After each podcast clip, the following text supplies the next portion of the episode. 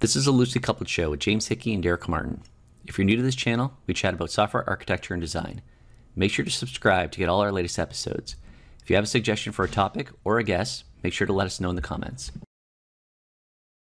So yeah, I guess there's been a lot of talk about this Uber Uber microservice thing that they wrote about. Um, so we we were just looking for the article that they had put up on their uh, engineering blog, and it's 404. So I don't know. It's like they took it down. so I don't know if maybe they. So there was a lot of feedback. I don't want to say negative feedback. I think it's, you know, it is what it is.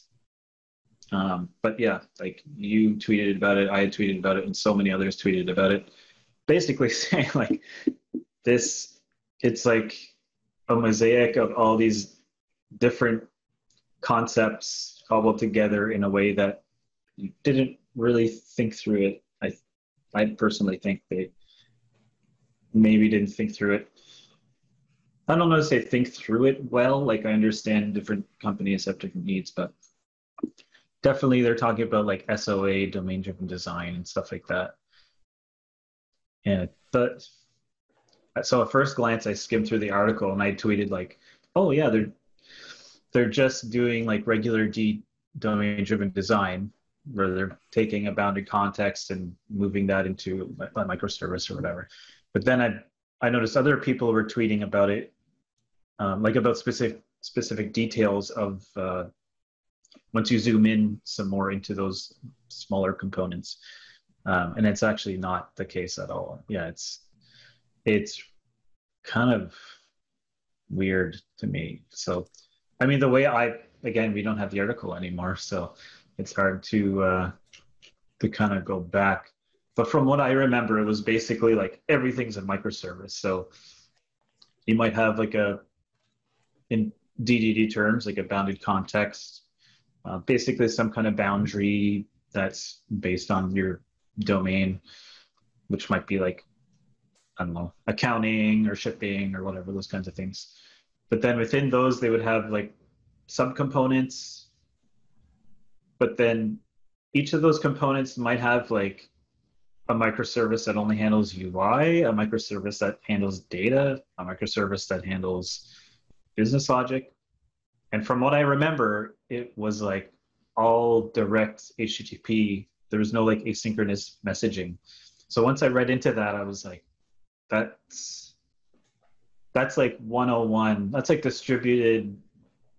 I don't want to say distributed systems 101, but if you're going to do distributed systems and start doing microservices and or DDD, that's kind of like one of the most to me like foundational things you need to get right is like don't use RPC.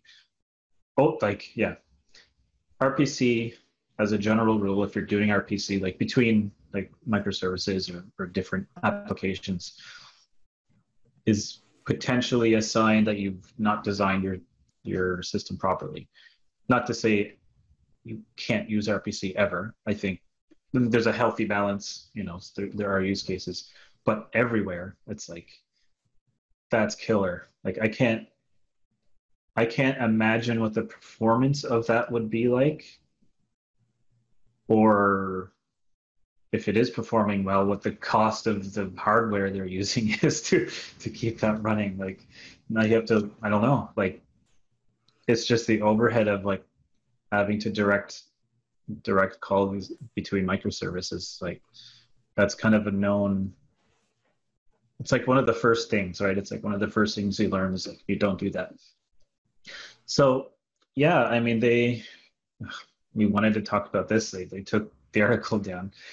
Um, I don't know why. I don't know why it's not there. Who knows? Who knows why it's not there? I don't know if it's because of feedback or not, but yeah, weird that they took yeah. it down. Yeah, who knows?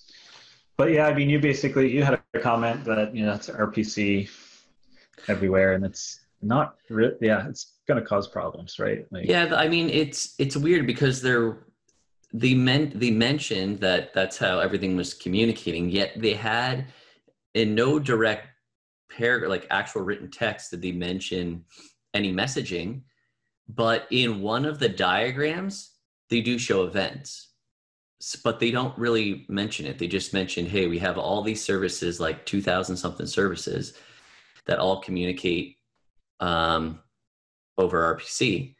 Um, and I don't know if that's HP, gRPC. I can't remember if they yeah. mentioned specifically. Yeah. Um, but, or maybe both.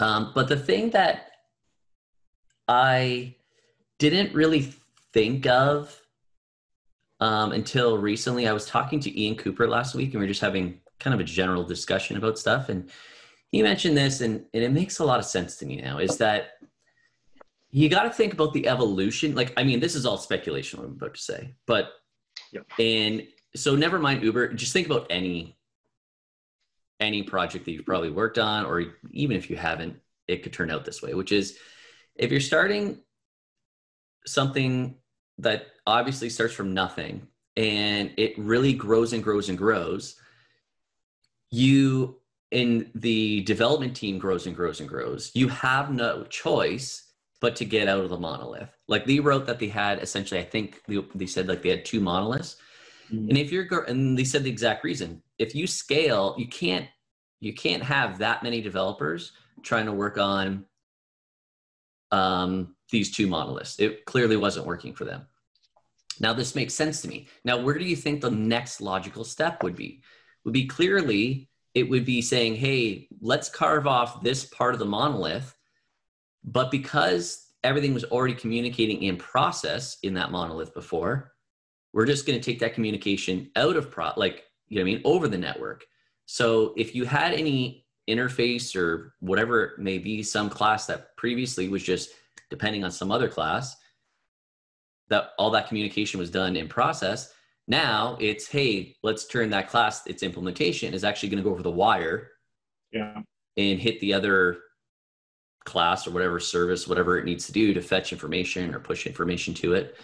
So it's basically about like ripping things apart, but keeping the that monolith is no longer a monolith in the sense of the code base is separated, but now you're doing communication over the wire.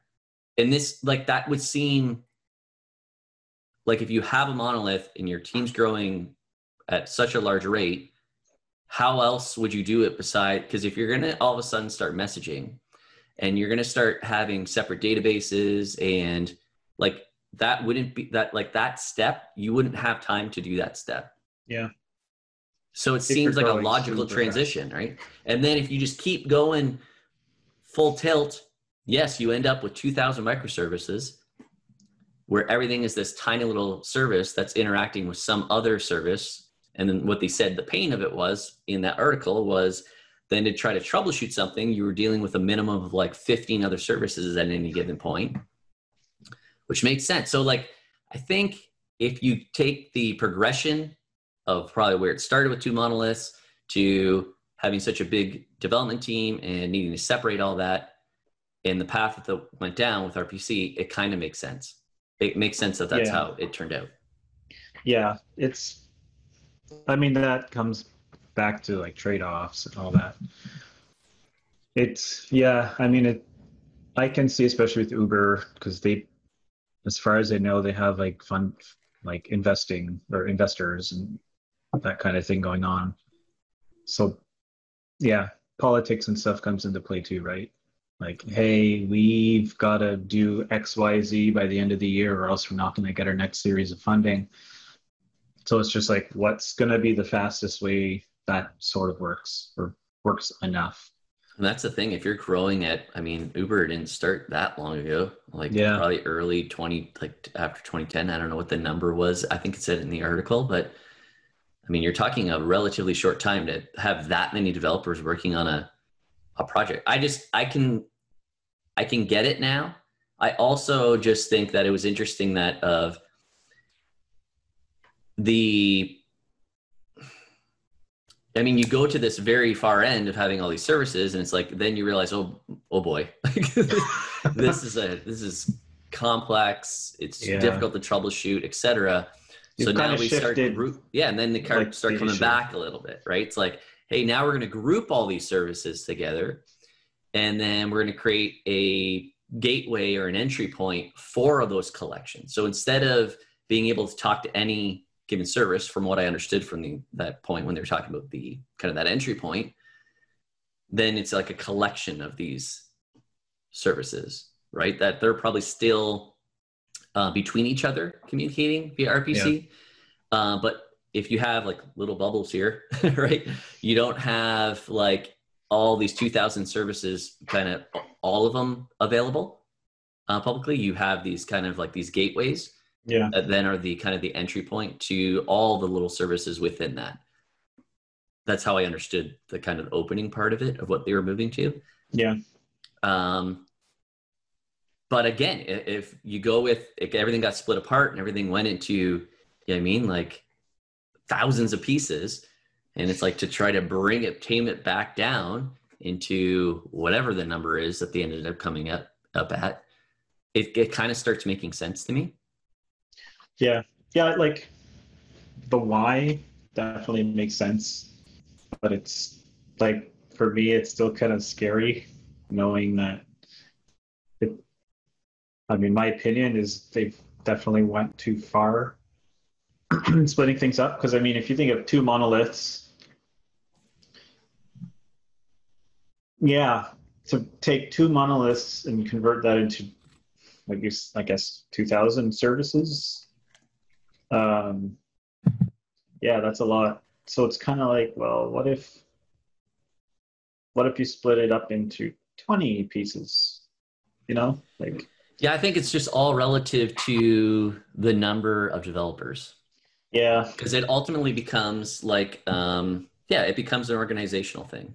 Like you blogged about this, it, it ends up becoming an organizational thing. So if you have that many developers, it's you're gonna the number of services you're probably gonna have are gonna be relative to the number of teams that you have. Yeah, that's true. I guess that's it. Yeah, if you take two thousand and say like ten people per, I don't know, ten people per service, that's still twenty thousand. I don't know how many. They might have like some people like are dealing with a couple of them. That's when they kind of realize, hey, there's somewhat of a group of us that are dealing with like these twenty things yeah. That really could be one thing. Yeah. In my mind i think like if you have 10 yeah 10 developers is like the max. So yeah.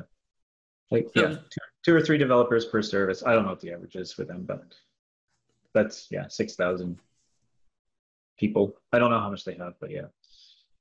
But like you said if they're if they double their staff in a year that's fast right? Like What's yeah, I just I think it's just easy to see that post and then think like, what in the heck? because that's what I did initially. For most, yeah, I think the problem for most people is they're throwing in domain-driven design and SOA and picking little pieces from them, but not. I mean, people who like know DDD and SOA are like, no, like that is not that is not at all what DD. It's actually like the opposite of what DD would suggest to do and what SOA would suggest to do. This like SOA in particular, I'm thinking of how like business components or components in SOA, how one component manages the whole slice. So your UI and your data and your business logic, you don't separate that. Um, so yeah, I think I guess in a way, logically, maybe that works for them. I think what just scares me is they've split horizontally and vertically. I think that for me is the big concern. They've split vertically into different domains or features or whatever you want to call them. But then they've also split each of those individual things like a microservice for the UI, a microservice for the data, a microservice for whatever. Um, that I feel is maybe the biggest issue for me, other than the RPC everywhere, if if that's the case, right? Yeah, like I guess if I were to, like my mind kind of shifted, like I said, from when I first read it, and I'm I always kind of just go over and over again understanding context and they did act now that i think about it they did give the context of where they came from right with the monoliths and where they ended up at and the reason why like they described it And what's interesting to me is I think about my concern was is that like everything else in our world is that people give like that was an experience report of the company of like how, how things have turned out um, and good on them for posting it um, who knows why they took it down but um, yeah. or maybe it moved who knows we haven't found it but but then at the same time my my fear a lot of times is people just see that and latch onto it it's like that's the next thing and now we're doing whatever uber's doing i think right? that's why a lot of people are so critical of that article in particular yeah, but I because get... there's been like there's been so much of these big companies like Spotify, right? There's the Spotify like model of how you organize your teams and stuff, which apparently they didn't even do. it was yeah. just like a, a vision of what they thought might be a good idea. It actually didn't work, and so they moved on from it. But then you have companies who were trying that. I think, and with microservices, right? It's like, oh, let's just exactly what you just said I've had people contact me and say like, oh, you know, we had this monolith and we split it up into microservices, and now everything's like we're having performance issues because everything's just really chatty between each other. Um, but that hap- that seems to happen a lot. There's maybe not so much now, but definitely, you know, yeah, two years ago or so, um, it seemed like most content on microservices was kind of not that great. Great, you know, in the sense of you're not doing it. Um, yeah, that you. It really comes into that chatty chattiness. I think you design your components to just be really coupled, and you're communicating over HTTP or RPC. Sorry, I cut you off there. You're going to say something.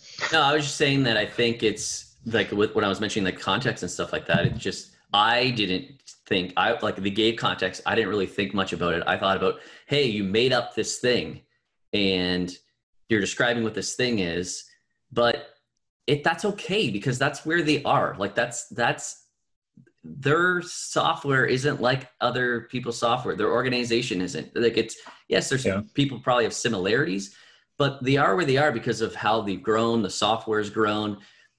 They needed to make change to adapt to how they're how they were growing um, and it's to say like oh you need to fit this bill you need to be following all these rules it's like that's like throwing that down which what i was kind of doing is like that's that's totally disregarding the context of yeah.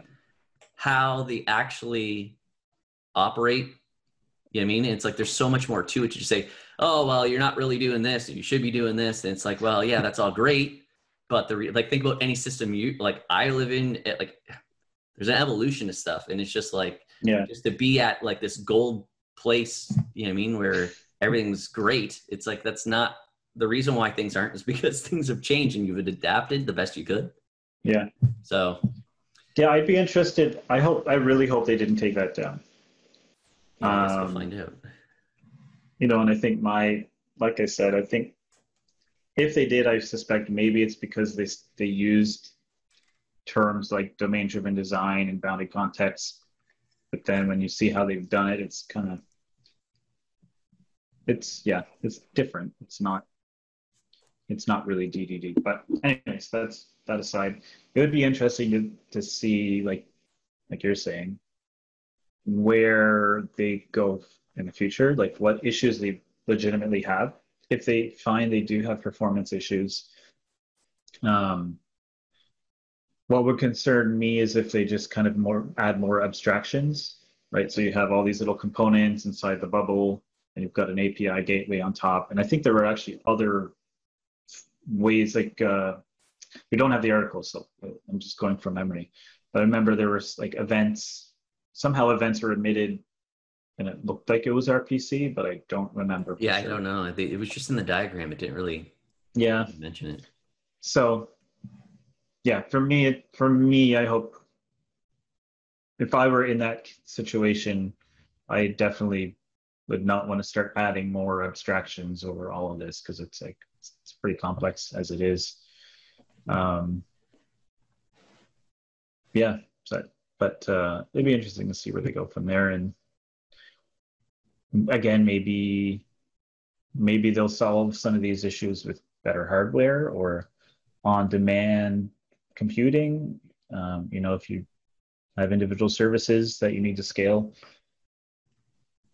Yeah, they didn't really. They didn't really. I don't think touch. They didn't really touch on that. What I'll try to do is I'll either try to find the original post if it landed somewhere, or a copy of it archived somewhere, and I'll include it in the description. We hope you enjoyed this episode of the Loosely Coupled Show. If you did, please subscribe for more on software architecture and design.